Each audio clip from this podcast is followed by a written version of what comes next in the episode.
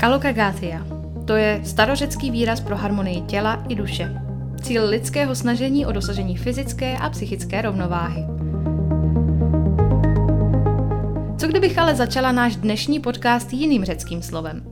Jsem si jistá, že třeba slovo gyros bych uvádět nemusela. Neberte mě špatně, jsem velký fanda řecké kuchyně. Pro blaho dnešní společnosti by ale bylo přeci jen lepší, kdybych vám dnes mohla popsat tradiční přípravu masa, protože podle principu kalokagaty aby žil každý se stejnou samozřejmostí, s jakou si objednává večeři. Ale stejně tak jako gyros bez přílohy, ani fyzická pohoda bez té duševní není zárukou spokojeného života. Dnes nás každý druhý reklamní slogan vybízí k péči o vlasy či pokožku. V posilovnách pracujeme na svých vysněných tělech a ještě raději o tom mluvíme. Jakmile se ale někdo zmíní o očistě mysli, zanechá tak v představách lidí výjevy usměvavého jogína nebo čekárny psychiatrie. V naší společnosti ještě stále bývá mentální očista tak trochu tabu, i když si to třeba nechceme přiznat.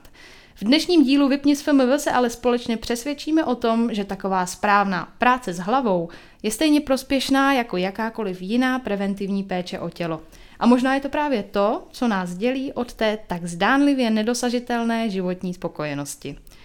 Té se dnes společně přiblížíme spolu s koučkou a absolventkou FMV Monikou Kubovcovou, kterou tímto vítám naproti mě u mikrofonu. Ahoj, díky, že jsi přišla. Ahoj, děkuji za pozvání, dobrý den všem. Monika se věnuje coachingu už od roku 2008, kdy s ním začínala tehdy ještě interně ve společnosti GE Money Bank. Její další zkušenosti z manažerských pozic v oblasti bankovnictví, managementu a marketingu jí ale postupně ukázaly, že coaching lidem skutečně pomáhá nejen odhalit svůj vnitřní potenciál a rozhodla se tak svému tehdy ještě koníčku věnovat na full time. Než se ale my staneme aspoň pro dnešek tvými full-time klienty, musíme nejdřív vědět, do čeho jdeme, že jo? Co to je ten coaching? Prosím, prozrať nám, s čím nám můžeš nebo můžem coaching pomoci. Coaching je uh, jedna z metod, jak na sobě pracovat. To znamená, kdokoliv, kdo má chuť, potřebu se rozvíjet, pracovat na sobě, cokoliv ve svém životě zlepšit, tak právě může využít uh, služeb koučů a může se přihlásit do coachingu. Takže kdybych to schrnula, eh, coaching je eh, takové cvičení eh, našeho myšlení, vlastně to trénink i našeho mozku a pomáhá nám zlepšovat náš život. Přesně tak, jak si v úvodu říkala, že eh, jsme zvykli pracovat na svém těle, chodíme do posiloven, chodíme ke kadeřnici, na manikuru a tak dále a tak dále, tak vlastně ten coaching je taková, může být i mentální a duševní hygiena. Takže může nás udržovat duševní pohodě, ale naopak může nám i pomáhat eh, se zlepšovat, eh, odstraňovat nějaké vnitřní bariéry a pomáhat se nám rozvíjet. Takže je to v podstatě taková prevence, ale i lék? Eh, určitě je to prevence a může být to i lék. Vlastně eh, ten coaching se eh, někdy srovnává s mentoringem nebo se srovnává i s terapií psychoterapii. Řekla bych, že ta terapie je naléhavější a řeší se tam možná vážnější věci, ale vlastně v podstatě ta práce s člověkem, práce s naším myšlením si je velmi podobná i v tomto ohledu. A kdyby si nám ještě jenom pro posluchače představila, co je vlastně mentoring a jak se tedy liší mm-hmm. od mhm. toho coachingu, když si to nastínila? Mm-hmm, jasně. Mentoring nebo mentor, já bych ho osobně nazvala uh, osobním učitelem. Vlastně mentor je expert na danou oblast a mentoring jako taký se hodně vyskytuje například v biznesu, ve firmách, může být i ve školách. A vlastně jde o to, že eh, služebně méně zkušenější kolega, juniornější kolega si nachází svého kouče, který z pravidla má eh, více zkušeností s danou oblastí, například pracují v účetnictví, nastoupím po škole, jsem junior, eh, v podstatě o praxi nic moc nevím, najdu si ve firmě někoho, kdo je tam už několik let, je opravdu zběhlý a může mě takzvaně zaučit. Eh, dá mi nějaké typy, triky, seznámí mě s lidma, nebo mi dává typy ohledně trendů, vzdělávání a tak dále. Takže ten mentor je koučem na svou oblast a vlastně takovým mým osobním rádcem a učitelem. Kdežto ten coach je spíš průvodce. On absolutně nemusí být expertem na danou oblast, takže například já bych mohla koučovat někoho, kdo chce se zlepšit v golfu, ale já jsem v životě neviděla ani jeden jako zápas, eh, nikdy jsem to neskoušela, ale vlastně si troufám říct, že bych tomu člověku eh, dovedla pomoct. Takže ten coach eh, není expertem nebo nemusí být expertem na danou oblast, on je expertem na proces.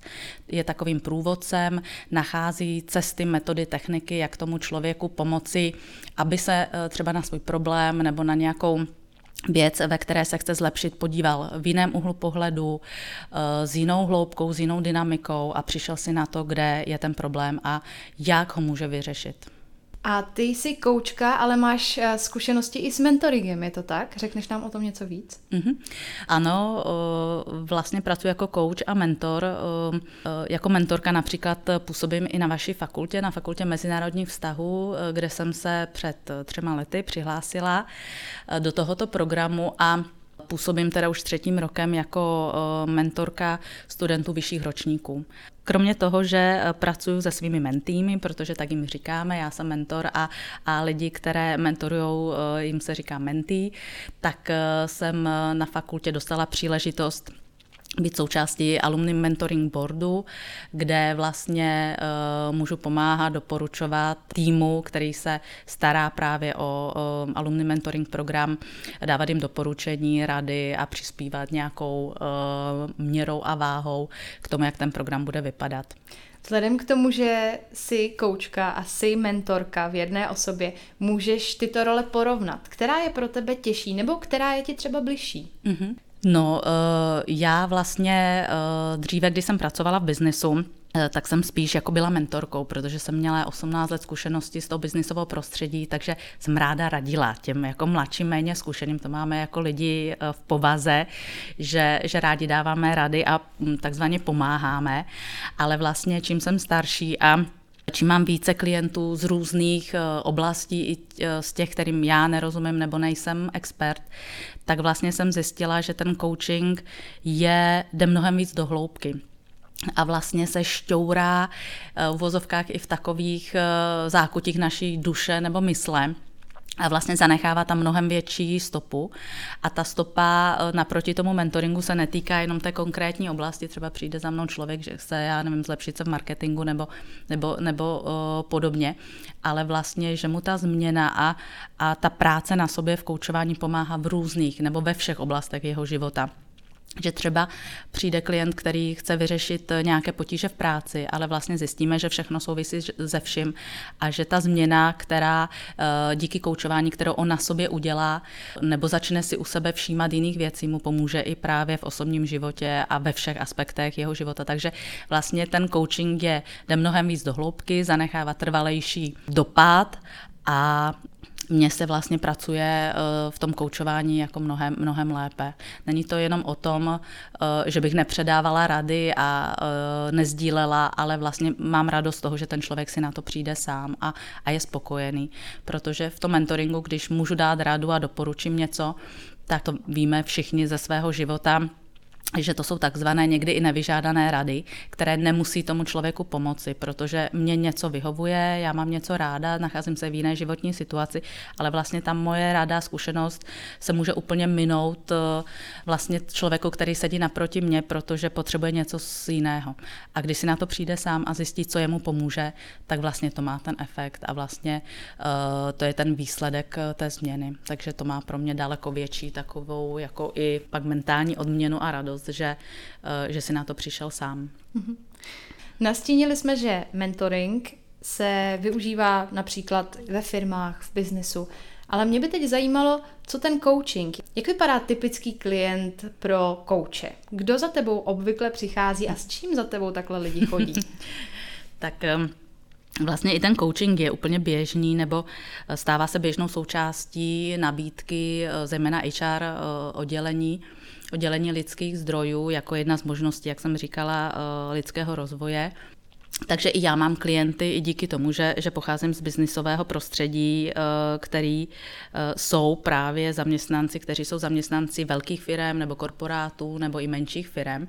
Takže ze 70% můžu říct, že, že, že můj klient je zaměstnanec spíše větší než menší firmy a přicházejí z tématy, už jsem o tom trošku mluvila, problémy na pracovišti, motivace sebe, motivace týmu, práce na eh, takovém tom vůdcovství nebo leadershipu, eh, dneska je to módní slovo, jak být lepším šéfem, jak pracovat na prevenci vyhoření, stres, time management, Eh, jak dál se posunout ve své kariéře, případně nespokojenost se současnou situací, tak to jsou takové asi ty nejběžnější eh, témata. Ale mám i klienty, kteří přijdou sami takzvaně z ulice, eh, buď na doporučení, nebo si mě najdou na, na webu a řeší cokoliv, co řešíme my v každodenním životě, nějaké změny životní, nenadále situace, nespokojenost. Častokrát přijde člověk a vlastně ví, že v tom životě to není úplně ono, ale ne, neumí to přesně definovat. No, proč eh, ne, nemá pocit spokojenosti, uspokojení ze svého života. Eh, ty starší klienti už hledají trošku i smysl jako života, i vlastně po té, co pracují léta, mají třeba už i rodinu, tak by chtěli něco víc nebo něco dál. Eh, jak najít to uspokojení a třeba už ta práce tolik nemotivuje. Takže eh, vlastně představte si sami sebe nebo někoho ze svého okolí, ze své rodiny a vlastně takový je můj klient. Mluvili jsme o tom, že coaching může být jak prevence, tak lék. Mě by ale zajímalo, jak poznám, že potřebuji kouče. Jak poznám tu hranici, kdy ještě jdu za koučem pro prevenci a kdy už bych možná měla vyhledávat nejen kouče, ale třeba i nějakou další terapii. Případně, když poznáš na svých klientech, že už to jde mimo tvou kompetenci, stává se ti to a případně doporučuješ potom nějakou léčbu u specialistů? Mm-hmm. Tak eh, kdy využít eh, služeb kouče v podstatě eh, kdykoliv. Mám, mám klienty, kteří to v podstatě ani jako by nepotřebovali, ale v rámci nějaké duševní prevence, nebo takové, oni tomu říkají psychohygiena, tak rádi si přijdou jednou za měsíc popovídat, srovnat myšlenky a um, tak se nějak v vozovkách skonsolidovat. Um, třeba jeden klient mi říká, tak já mám běh a vás, abych si zachoval jako hlavu v klidu ale kdy poznám, kdy, kdy, kdy bych mohl už toho kouče navštívit, je vlastně to, že si už neumím sám rady. Že mi nepomáhají třeba i kafička s kamarádama nebo s kamarádkou, kdy se jí vypovídám, nebo v rámci rodiny a pořád se točím v bludném kruhu, že si připadám, že už to mám tak jako napřemýšlený a pořád se nehnu z toho místa, tak možná je dobrý um, si říct, tak co s tím můžu dělat, můžu, můžu využít služeb terapeuta nebo koučem, Eh, který mi pomůže vlastně rozplést ten můj úzel a může mě nasměřovat dál a vlastně můžu už skutečně začít řešit svůj problém. A vlastně, když poznám, že je to už jako opravdu za hranicí, třeba i zdravotně, měla jsem i klienty, kteří uh, vlastně se mi i zdálo, že vlastně to už není úplně o coachingu, ale o něčem jiném. A skutečně i ta klientka uh, během druhé schůzky mi potvrdila, že trpí třeba depresema a že to mají rodové, takže pravděpodobně tam byla nějaká už uh, i genetická záležitost. Takže já jsem mi doporučila, samozřejmě i jsem ji pomohla vyhledat odbornou pomoc Eh, psychologa, eh, který pak dál doporučil ten postup. Takže mm, určitě se nepovažuju a myslím si, že žádný coach eh, za nějakého superboha nebo někoho, kdo umí jako vyřešit všechny věci na světě a je vlastně dobré si říct, co ještě můžu, s můžu pomoct a kde už je potřeba zásahu mm, odinut tak, abych nejenom nepomohl, ale nepoškodil toho klienta. Když jsou druhy mentoringu s tím, že radíš v určitých oblastech. Existují i druhy coachingu? Vlastně coaching jako takový, já jsem to už nastínila uh, dříve, uh, dobrý coach umí koučovat všechno, uh, protože nemusí být expertem na danou oblast, on je skutečně expert na ten proces, na ty metody, techniky, nástroje, jak toho klienta dovést uh, tam, kam klient potřebuje. Takže Eh, vlastně oficiálně nejsou, ale i v médiích nebo eh, na sociálních sítích nebo častokrát na webu vidíme, že, že některé koučové se eh, diferencují například na sport, že je sportovní kouč nebo sportovní coaching, kariérní kouč, já nevím, jsou i, i sex koučové a tak dále a tak dále. Vlastně je to takové spíš pro ty lidi a laickou veřejnost, aby si možná podle svého okruhu problému nebo věci, které chtějí řešit, mohli snáze vybrat a u těch koučů to spíš jako považuji podle toho, kde mají asi možná historicky nejvíce zkušeností, že lidi, kteří mají třeba vystudovanou psychologii nebo pracovali v HR, tak se třeba zamě, zaměřují na, více na kariérní poradenství, kariérní coaching. Lidé, který, kteří sportovali nebo nějak pracovali v sportovním průmyslu, tak můžou jako více tíhnout k tomu sportovnímu coachingu, ale vlastně není to nic eh, oficiální a já bych to takhle ani nedělala, jak jsem řekla, já můžu koučovat i hráče golfu, ačkoliv eh, o tom sportu nemám úplně, nebo mám nulové, nulové znalosti. Jak probíhá takové sezení s koučkou? Existují koučovací metody nebo ty se tvoří až na míru klientům? Mm-hmm.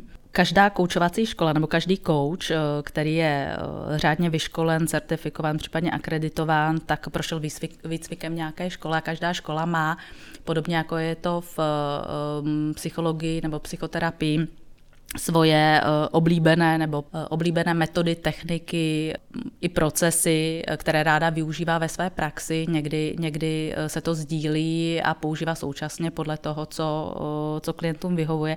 Já si vždycky beru to, co si myslím, že pro toho klienta je dobré, nedržím se striktně, tak já jsem systemický coach, tak budu používat jenom nástroje systemiky a nepoužiju něco z gestaltu, protože ne, nemám ten výcvik.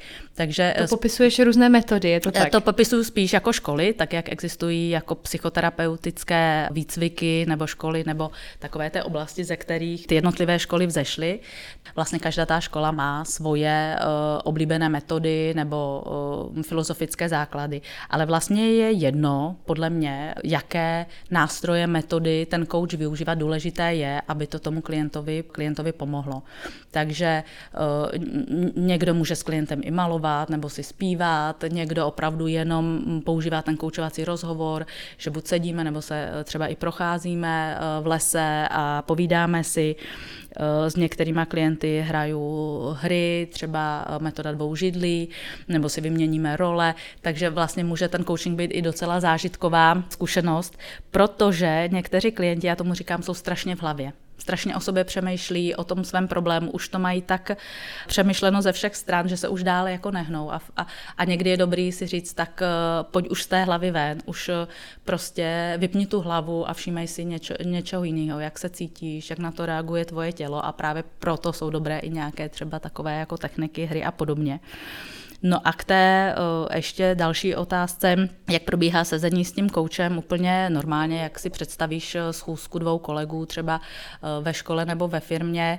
Nejčastěji se sedí někde, nechci tomu říkat koučovna, je to taky teď populární slovo, ale vlastně v kanceláři nebo kdekoliv, kde, kde má člověk klid, protože ten coaching by měl být v klidném prostředí, kde se člověk opravdu může dostat do hloubky, zamyslet se nad sebou a, a, a ne, nesedět v kavárně, kde je milion dalších podnětů a ruchů. Vlastně jenom řekne, co ho přivádí, eh, co potřebuje a vlastně už to pak nechá na koučovi. Je to vlastně takový rozhovor, který plyne a, a vidí se podle situace. Takže ano, šije se na míru klientovi, ale vlastně my, my musíme dodržovat nějaké, nebo měli bychom dodržovat nějaké eh, standardy a, a eh, řídit se naší metodikou. Vím, že jsi říkala, že metodiku uspůsobuješ potřebám klienta, ale je nějaká metoda, která ti za dobu koučování opravdu přidostá k srdci. Maluješ si s klienty, zpíváš si s nimi?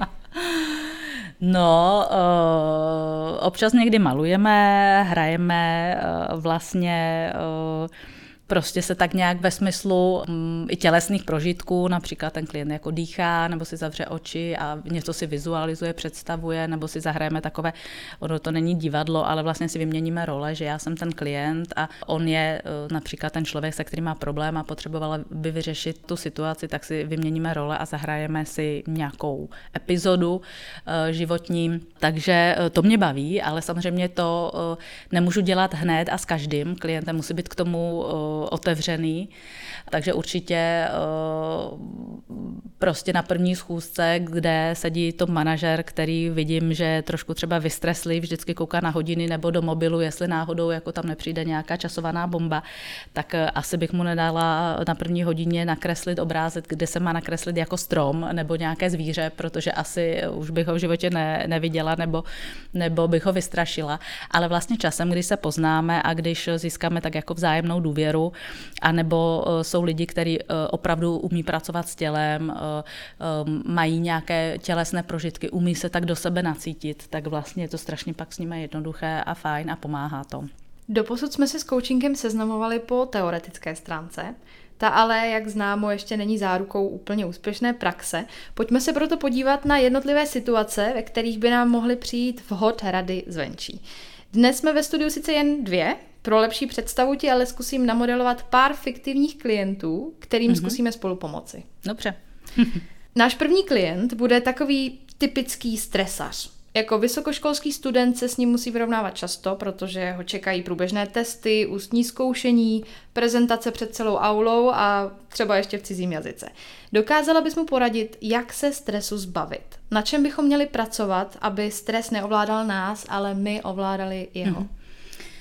Tak v první řadě ten stres je všudy přítomný jak se ho popsala, jako student ho zažívá třeba dnes a denně na konci semestru asi, to si pamatuju, tak to je uh, hodně stresové období. Ale vlastně ten stres uh, je někdy dobrá věc v krátkodobém uh, a mírném provedení a vlastně nám pomáhá jednak i zvedat náš výkon a historicky nám pomáhal zvládnout uh, přežít. nějakou přežít. Ano, přesně tak, když jsme potkali svého nepřítele, medvěda a tak dále a tak dále, tak vlastně Typická reakce našeho organismu je fight or flight, to znamená, buď jsem se rozhodl s tím medvědem poprát, věřil jsem si, anebo jsem vzal uh, prostě nohy na záda, jak se říká, uh, říká se to? Na ramena se říká. říká prostě nohy na ramena. A nebo jsem vzal nohy na ramena a utíkal jsem, eh, co mi síly stačily, abych se vyhnul srážce s medvědem. Takže v tom, tomto případě ten stres eh, nám pomáhal přežít a vlastně nám i krátkodobě pomáhá zvedat náš výkon. To znamená, když jsem takový jako naspídovaný, trošku ve stresu, tak se mi aktivují různě hormony a chemie v těle a pomáhá mi to třeba být lepší u zkoušky nebo podat lepší výkon.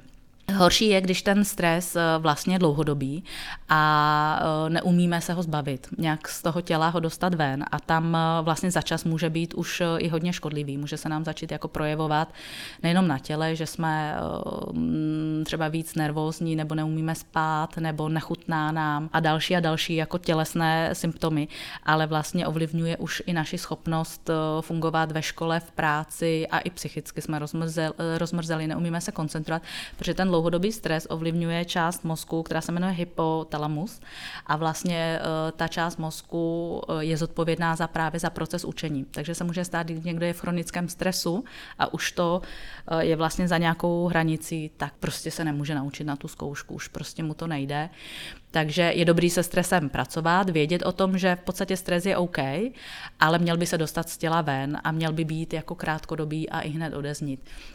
No a tomu studentu bych samozřejmě, každý jsme jiný, na nás funguje, na každého funguje něco, něco jiného, na, na někoho dobrá mm, průprava, eh, říkat si věci třeba před prezentací, před zrcadlem, kamarádovi, eh, co nejvíce připravit.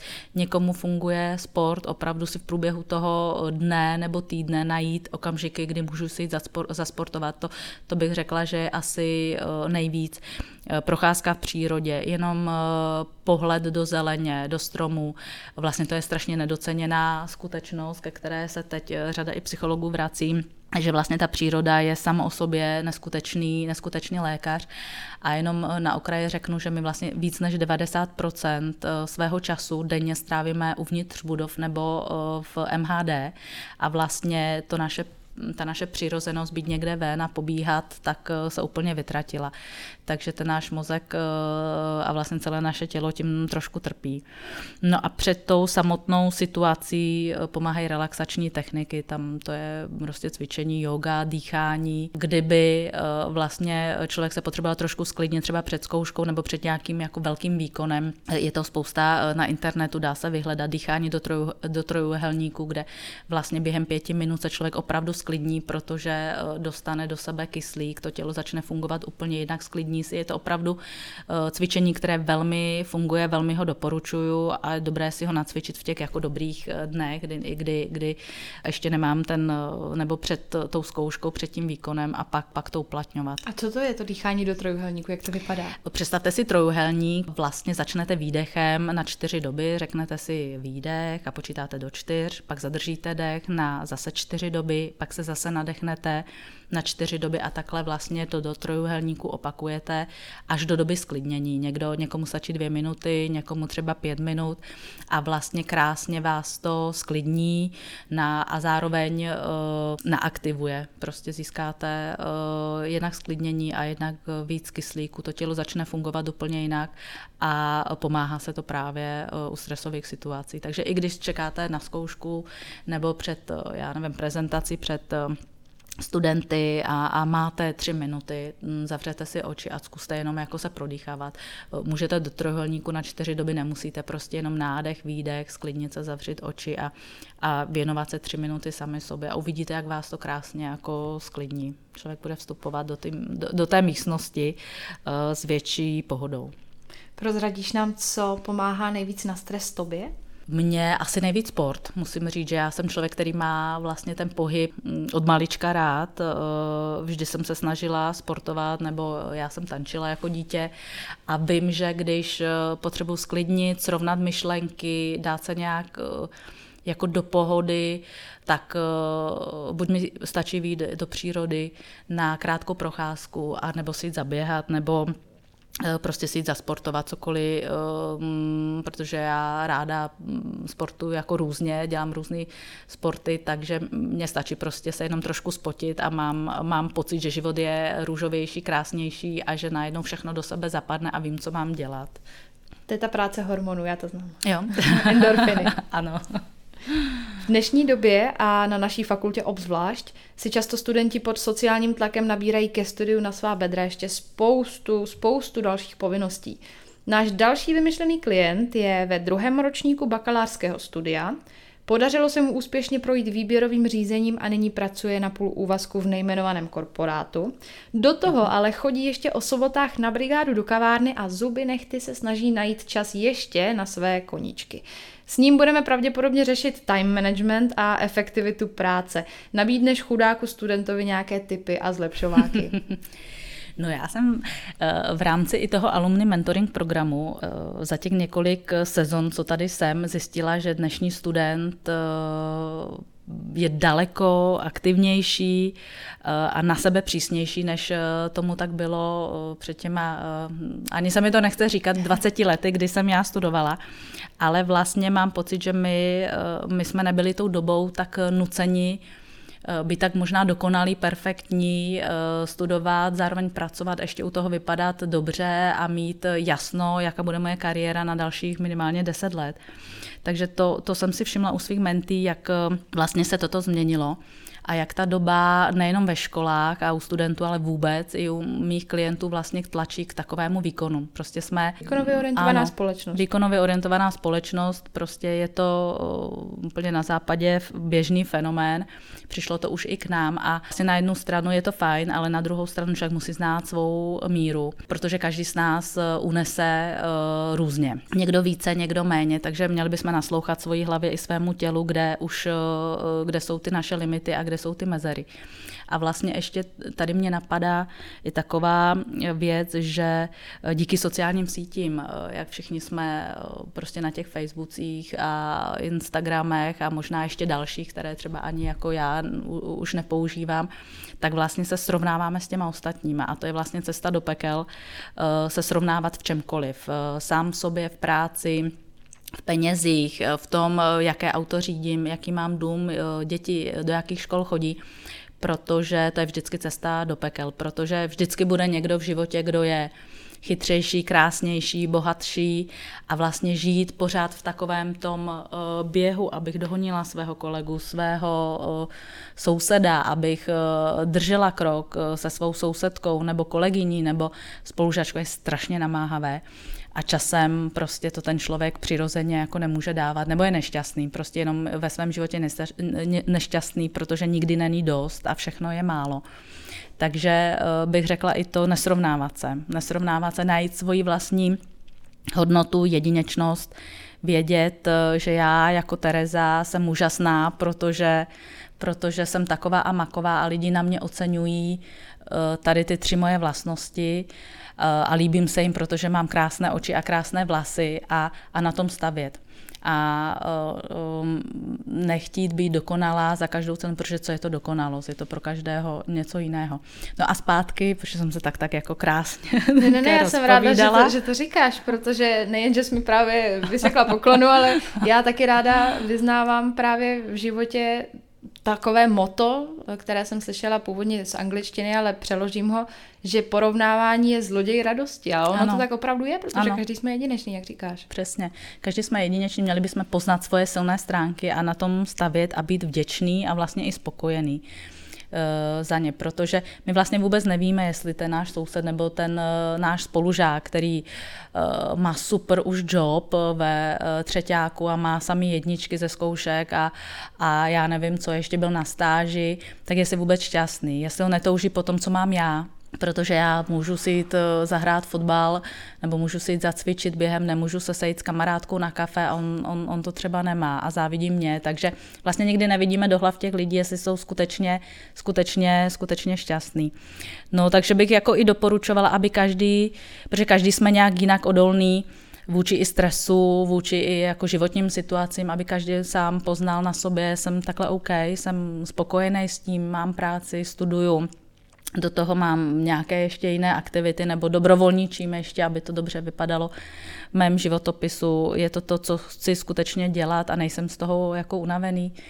No a říct si, co je skutečně moje priorita, co je to nejdůležitější v mém životě. Jestli je to škola, eh, jestli je to to, že budu vlastně eh, docházet z 90%, nebo teďka to nechci tak jako říct navádějící, je důležitá škola, takže se budu snažit jako neflákat tu školu, chodit na přednášky a vedle toho stihnu tak trochu ještě pracovat. A nebo chci super pracovat během školy a tu eh, školu prostě nějak dám, to je na každém mm, člověku ale vlastně poznat na sobě. Zvládám to, jsem v pohodě fyzicky, psychicky, tak proč ne?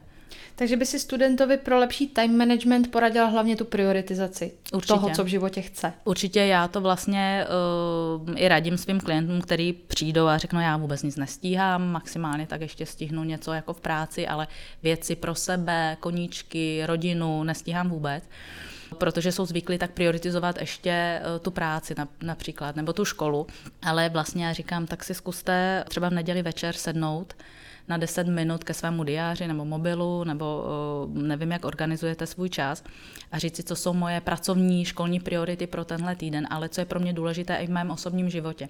A do těch priorit to dát, neoddělovat pracovní a osobní život, ale mít eh, vlastně ty priority v jednom, protože když si prioritizujete jenom pracovní nebo školní život, tak jsem si na 90% jistá, že do toho pak už eh, nedáte ty jiné věci. Je to, ča- je to prostě častý jev, takže říkám i svým klientům, Jestli uh, jsou pro vás v práci tenhle týden důležitý tady ty tři věci, udělat uh, skvělou prezentaci, dokončit, uh, já nevím, nějaký důležitý projekt nebo se sejít s někým, tak si tam dejte, co je pro vás priorita v osobním životě. A, a teď říkají, no a mám si tam dát třeba, že bych chtěla jednou týdně chodit eh, sportovat a, a, a že bych jednou týdně se chtěla potkat i s nějakou svojí kamarádkou, na kterou vůbec jako nemám čas. A já říkám samozřejmě, protože vy pak budete spokojená, eh, když se vám to povede. A vlastně život je jeden, prostě nedělíme ho, tak to je můj pracovní život a vlastně tohle je moje jako soukromá část, prostě my jsme jeden celek a, a ta práce a s tím osobním životem souvisí.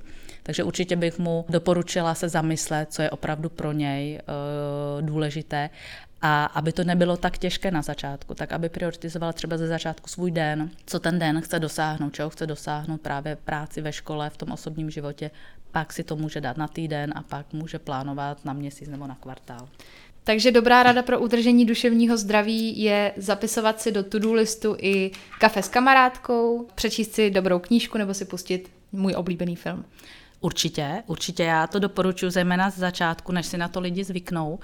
Vlastně je to ze dvou důvodů. Jednak, abych na to nezapomněla, a jednak vlastně, když se mi to povede a já si v neděli večer tak jako zbalancuju ten týden, abych měla ze sebe dobrý pocit, že jsem si našla čas na sport, na kamarády, na knížku nebo na nějaký svůj koníček a vlastně to mě motivuje pak to udělat zase.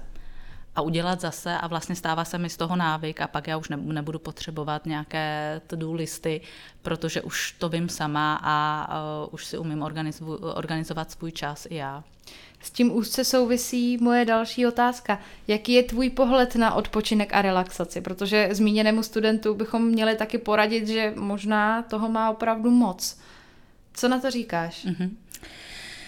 No samozřejmě, jako uh, relaxace, uh, odpočinek je strašně důležitý pro regeneraci hlavy, těla, to není nic jako nového, ale je, je to samozřejmě strašně těžké. A kdybyste mi možná ještě před deseti lety řekli, že uh, jako i přes den si vyložit nohy, nedělat nic a, a dát si jako kávu a 20 minut čumět z okna, tak by to byla pro mě nepředstavitelná věc ale vlastně čím jsem i starší, tak eh, zjišťuju, že a začínám se pomalu řídit heslem pospíchej pomalu, stihneš toho více. A je to opravdu pravda, protože právě ty chvíle i relaxace, pohody, i takzvaně, když si myslím, že vlastně se flákám, že nedělám nic, ale já jenom mm, třeba 20 minut si chci posedět, dát si kafe nebo čaj, a trošku zrelaxovat. Je to vlastně, eh, kromě té regenerace, si tak trošku i jako srovnám myšlenky, opravdu se zase zpřítomním to je třeba ta mindfulness, že si začnu všímat, jak se cítím třeba, jestli mi je dneska dobře, všímám si i věci kolem sebe, eh, podívám se ven z okna, zjistím, že je krásné počasí, už jenom to mě může nabít. A vlastně si řeknu, OK, dělám to dneska dobře, tak eh, jdu dál, eh, chce se mi, nechce se mi, musím, nemusím, takže vlastně je to důležité i z toho pohledu jít sám k sobě a zjistit, jak se dneska cítím, jak na tom jsem, jestli jsem v pohodě nebo jsem vystreslý a podle toho se dál zařídit. Já naprosto souhlasím, protože další z mých oblíbených hesel, kterými se snažím řídit, nebo je mít aspoň pořád na paměti, je, že pokud si neuděláme čas na odpočinek teď, tak si ho budeme muset udělat později, například na nějakou, nedej bože, rekonvalescenci z nemocí nebo podobných neduch, které si můžeme přepracováním přivodit. Jasně, no, to je prevence. Prostě prevence, jak se říká anglicky, prevence je lepší než, než lék. Eh, je to pravda, je to eh, s jakoukoliv prevencí eh, i u zdravotních problémů nebo čehokoliv, takže je jednodušší se do té situace nedostat, než i pak třeba bolestivě nebo dlouhodobě řešit. A vlastně ještě jsem chtěla říct, že není ani důležité to, co děláme hodně jednorázově, třeba, že si řekneme, že urveme ten maraton a, a zaběhneme, anebo jednou za měsíc vyběhneme a dáme si pět kilometrů a pak jsme z toho týden vyřízení, ale eh, co děláme pravidelně, třeba jenom třikrát týdně 20 minut. Takže eh, vlastně ta pravidelnost a taková důslednost jsou mnohem důležitý právě i v, tý, v té prevenci, ať už jako fyzické nebo i té mentální. Na naše dnešní sezení zavítal ještě jeden imaginární klient, tentokrát nešťastný student magisterského stupně studia, kterému budou co nevidět končit studentská léta a je na čase najít si jeho první full-time zaměstnání. Stresuje ho ale myšlenka, že si ještě stále není jistý, co by ho vlastně bavilo. Práce v neziskovce, sales pozice v korporátu, nebo vlastní biznis, politické angažma, nebo něco úplně jiného. Já vím, že coaching není kariérní poradenství, ale myšlenky o hledání práce a nejasné budoucnosti dokážou jednomu pořádně potrápit hlavu. Dokázala bys našeho třetího studenta uklidnit jak z pozice koučky, tak absolventky FMV, která už si tímhle bodem ve svém životě taky prošla. Ano, prošla a vůbec jsem neměla jasno, musím říct, já si to pamatuju dodnes, že uh, ani ve čtvrtáku Eh, jsem nevěděla, co vlastně chci dělat a co je pro mě ta eh, práce snů a firma snů. Vlastně jsem se k tomu, jak už to v životě jako bývá, dostala úplně náhodou. Jenom jsem věděla, že nechci pracovat v bance, že je to strašná nuda a nakonec jsem tam a co strávila... Bank? Ano, ano, nakonec jsem strávila 18 let a bylo to super, eh, byla to úžasná škola, vůbec to nebyla nuda, byla to naopak jako jízda ze vším všudy a jsem za to vděčná, těžím z toho dodnes. Takže eh, ano, můžu uklidnit eh, studenty, ať eh, vlastně to neberou smrtelně vážně. Ono to vždycky nějak ten, teď to řeknu trošku fatalisticky, život někdy i zařídí a přijde náhoda, která jim to třeba vyřeší. Samozřejmě je, je dobrý o tom například i v těch vyšších roční, ročnících přemýšlet, jako mám třeba takovou vizi. Eh, já vždycky říkám klientům, já jsem teďka ta Arabela a mám, já třeba i mám dneska takový jako ten větší prsten a já vám otočím tím prstenem a vy si budete přát tu svoji práci snů, tak teď mi řekněte, co je vaše práce snů a já otočím tím prstenem a, a, a bude to. Ale vlastně, když člověk nemá vlastně ještě nějaký názor nebo představu, tak jenom přibližně si říct asi, jaká by to měla být firma, jak velká, s kolika lidma, v jakém prostředí, s jakým šéfem, velká, malá, v bance, ve financích, nebo chci pracovat v nějakém beauty industry, nebo mm, ve sportu, co je mi, co je mi, co je mi blízké, komu třeba i jako závidím v dobrém, kde pracuje. Takže eh, v klidu, pomalu, nespěchat, si dělat takové vize, představy, představovat si to a už jenom tím, že se tím zabýváme, dáváme tomu pozornost, eh, že si na to myslíme, ono se to časem, časem dostaví a, a tu svoji energii a představivostí si ty věci představujeme. Takže eh, vůbec bych nepanikařila, spíš bych se snažila dát tu hlavu do klidu a říct si, co mám ráda, jaké jsou moje preference, jsem více introvert, extrovert, Umím si představit pracovat v open spaceu, kde je 100 lidí kolem mě, nebo mi více vyhovuje prostě individuální práce někde jako v kanceláři nebo vůbec doma a podle toho pomalýma krůčkama se nasměřovat. Určitě těm studentům, který eh, třeba už z toho začínají trošku šílet, eh, můžu doporučit alumni mentoring program, protože právě tam jsou vlastně mentoři lidí, kteří už mají praxi a většinou 10 a více let a můžou jim poradit, můžou jim říct, dobře, tak možná si trošku uh, máš růžové brýle ohledně práce v korporaci, uh, na každý práci, každá práce má rupa líc, uh, můžu ti říct, jaké je to pracovat v korporaci, můžu ti říct, jaké je pracovat ve velké firmě nebo v rodinné firmě, takže můžou se stát součástí tohoto programu a ptát se, ptát se lidí, anebo najít si ve svém okolí člověka, který už má nějaké zkušenosti a poptat se, jaké to je, umíš si to představit, co, co tě na té práci baví a ne, takže, takže pátrat po těch informacích eh, ptát se, ale vlastně spíš si jenom tak v hlavě dělat takový jako svůj eh, vlastně seznam věcí, které by ten člověk chtěl mít a využívat v práci a které naopak jsou pro ně jako červená stopka, tak v životě nechci, nechci eh, pracovat například ve velké korporaci, která má open space, protože mě to děsí, jako jsem introvert a tak. Hlavně asi důležitou věcí je zmínit, že v podstatě hnedka po škole si nehledáme nutně zaměstnání na celý život.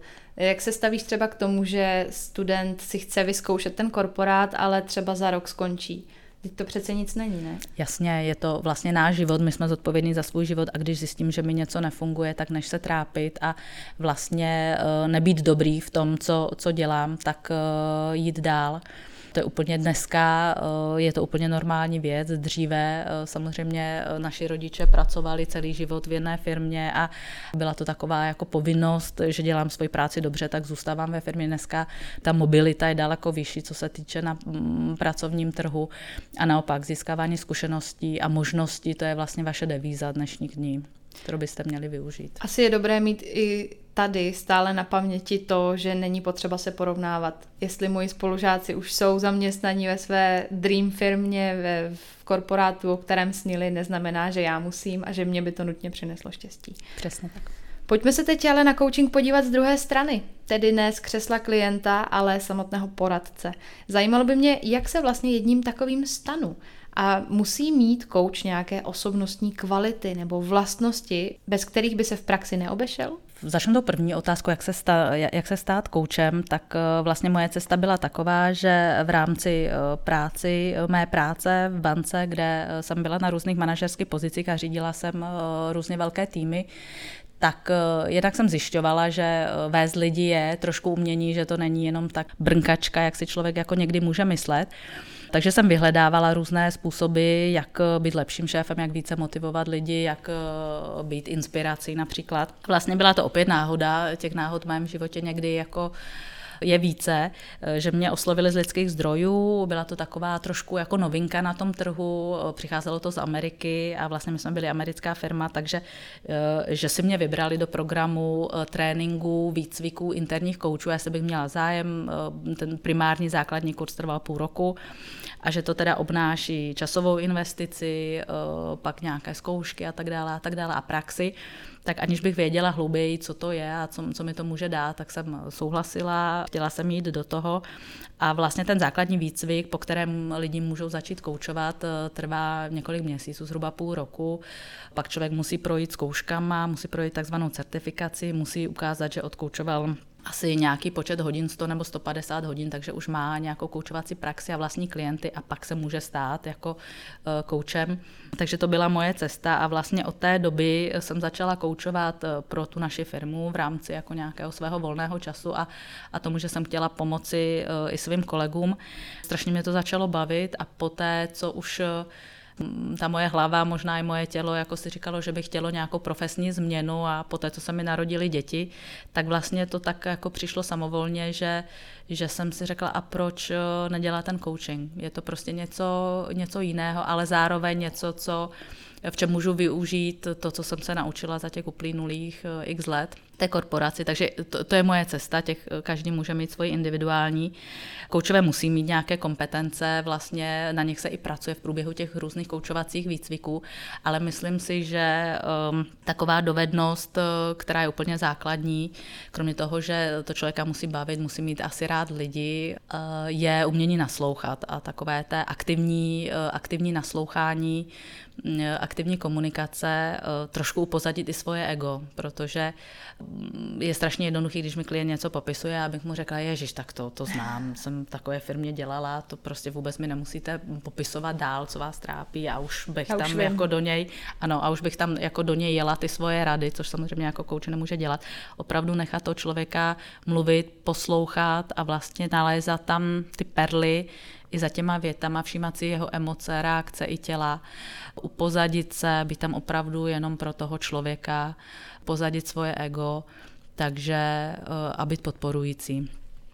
Není to náhodou dost emočně náročná práce? Je to práce jako každá další nebo jiná pomáhající eh, profese, eh, například jak jsou učitelé, lékaři, zdravotníci, nebo sociální pracovníci, jo, je to práce s lidma a ty nálady a samozřejmě, když člověk přichází do coachingu, tak asi chce něco řešit, takže můžou tam být jako hodně emoce. Ale vlastně i koučové se učí v rámci těch výcviků držet si nějak odstup a umět to pak zpracovat a mě i pomáhají to, co jsem i radila nebo říkala teď, eh, věci jako mít svoje koníčky, eh, jít sportovat, samozřejmě mám rodinu, takže se věnuju jako dětem, eh, prostě zapomenout na to a, a mít takový ten zdravý odstup. Může se kouč v případě potřeby sám koučovat? Když cítíš, že už začínáš být ve velkém stresu, nebo když se potýkáš s otázkami, u kterých bys normálně ty radila klientům, aplikuješ na sebe své vlastní metody? Jo, jo, to je takový jako metoda, tomu se říká sebecoaching. Vlastně to může eh, dělat kdokoliv, to znamená i ty, i, i naši posluchači. Vlastně jde si jenom, eh, a může to trvat 5-10 minut, když máte nějaký problém nebo potíže, tak si v klidu sednout a říct, tak co je moje potřeba, co je můj problém, co teď vlastně řeším, co, proč jsem v nepohodě, tak si nějak zkusit popsat tu svoji situaci, eh, krátce, výstižně, jak to dneska funguje nebo nefunguje, co mě štve, co bych chtěla zlepšit, pak si říct eh, v tom dalším kroku a jak bych to chtěla jinak, jak bych to chtěla jinak, kdybych fakt byla ta Arabela točila prstenem, co je ten ide- eh, stav ideál, kam by se chtěla dostat. No a pak si říct, co pro to potřebuju, aby se to mohlo stát, jako nějaké zdroje, pomoc, mohla bych někoho oslovit, kdo by mi s tím pomohl, nebo je to na mě, nebo co bych mohla rychle změnit, jaká změna by se musela udát. No a pak si říct, co s tím můžu udělat, jako dlouhodobě, ale třeba i začít jako mm, prostě dát si nějaký jako rychlý akční plán, třeba já nevím, někdo dlouho bojuje s tím, že se chce naučit cizí jazyk, ale vlastně se neumí dokopat vůbec k ničemu tak si říct, tak můj první krok bude jenom, že si sednu za počítač eh, na internet a najdu si nějakého eh, učitele angličtiny a už to je můj první krok, akční krok, který si můžu odfajfknout a dál. Takže po malých koucích se pak dostávat ke svému cíli. Takže sebekoučing ano, může ho aplikovat vlastně každý. A je to úplně normální věc, když mě něco trápí, tak si jako sednout sama se sebou, tak se trošku navnímat, eh, říct si, tak co se děje a co s tím můžu udělat. Zkrátka je dobré najít si během dne čas na nějakou sebereflexi. Tak, přesně tak. Trochu zpomalit a zjistit, kde je vlastně problém. Ano, ano, ano. Co je podle tebe největší neduch dnešní společnosti z pohledu koučky? Nebo jinak, co je to, co dnes lidem způsobuje vlastně v hlavě ten největší zmatek? Nebo jsou životní strasti rozmanité a každý se potýká zkrátka se svými vlastními unikátními mm-hmm. problémy? Všechno je pravda a vlastně uh, už jsme o tom mluvili, co trápí uh, dnešní společnost nebo mé klienty. Mm, to jsou věčná témata, snaha o dokonalost, srovnávání se, enormní tlak na výkon, pracovní eh, potíže, ale samozřejmě každý máme svoje individuální potíže, které pak eh, s tím klientem řešíme, ale eh, opravdu většina klientů bojuje a zejména v Praze s nedostatkem času, s tím výkonnostním naladěním v hlavě, jak se zbavit toho tlaku, jak být spokojenější a šťastnější. Přitom nám nic nechybí, ale trošku cítíme, že ne vždycky je všechno podle našich představ. Pojďme zakončit náš dnešní díl takovou hezkou závěrečnou otázkou.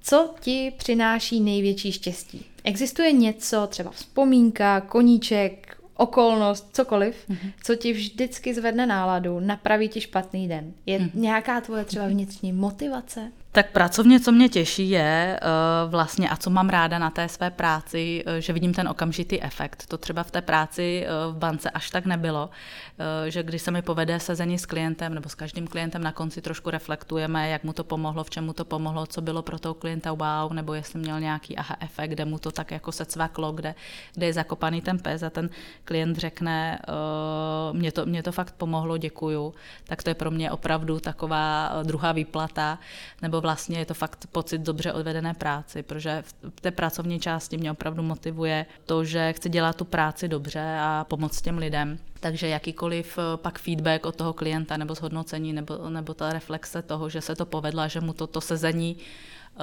pomohlo, to je vlastně moje motivace. V osobním životě, eh, jak jsem řekla, ráda sportu, ráda se hýbu i se snažím si najít čas na svoje koníčky, a dělat to, co mám, to, co mám ráda, tak to mi dodává tu energii, protože my všichni vlastně děláme i věci, které nám tu energii berou, že každý máme uh, prostě, když poslouchají nějaký studentní účetnictví třeba, tak máme svůj vnitřní účet minusový, debetní a plusový a jsou věci, které musíme každý z nás dělat, který nemáme moc rádi a spíš nám tu energii ubývají, ale vlastně náš stav by měl, ta balance by měla být dlouhodobě vyrovnaná, takže bychom si to měli kompenzovat těma plusovými aktivitama, tak já se to taky snažím, buď tím sportem, knihama, přírodou, Ráda cestuju samozřejmě s dětma, eh, různé aktivity, pokud eh, to nejsou třeba jejich eh, studijní nebo školní aktivity, tak ty mi spíš jako berou. Tu... Jako kontrola domácích úkolů Ano, třeba. kontrola domácích úkolů, tak to je to, co, to, to zrovna, co je mínusové u mě. Ale je to ještě potřeba, jsou malé. No a vlastně se snažím dělat věci, které, které mě dobíjí. A naučila jsem se vlastně nečekat na nějaké úplně zázraky nebo velké věci, eh, že štěstí mi přinese, já nevím co, prostě Nobelova cena nebo mediální sláva nebo cokoliv, ale vlastně stačí cokoliv, co co mi zvedne náladu, třeba dobré kafe u, s kamarádkou, nebo že mám čase předtím, než se sejdu s klientem projít, je krásně sluníčko, takže vlastně uh, ty střípky šťastných okamžiků ve dne, to je vlastně to naše, naše štěstí.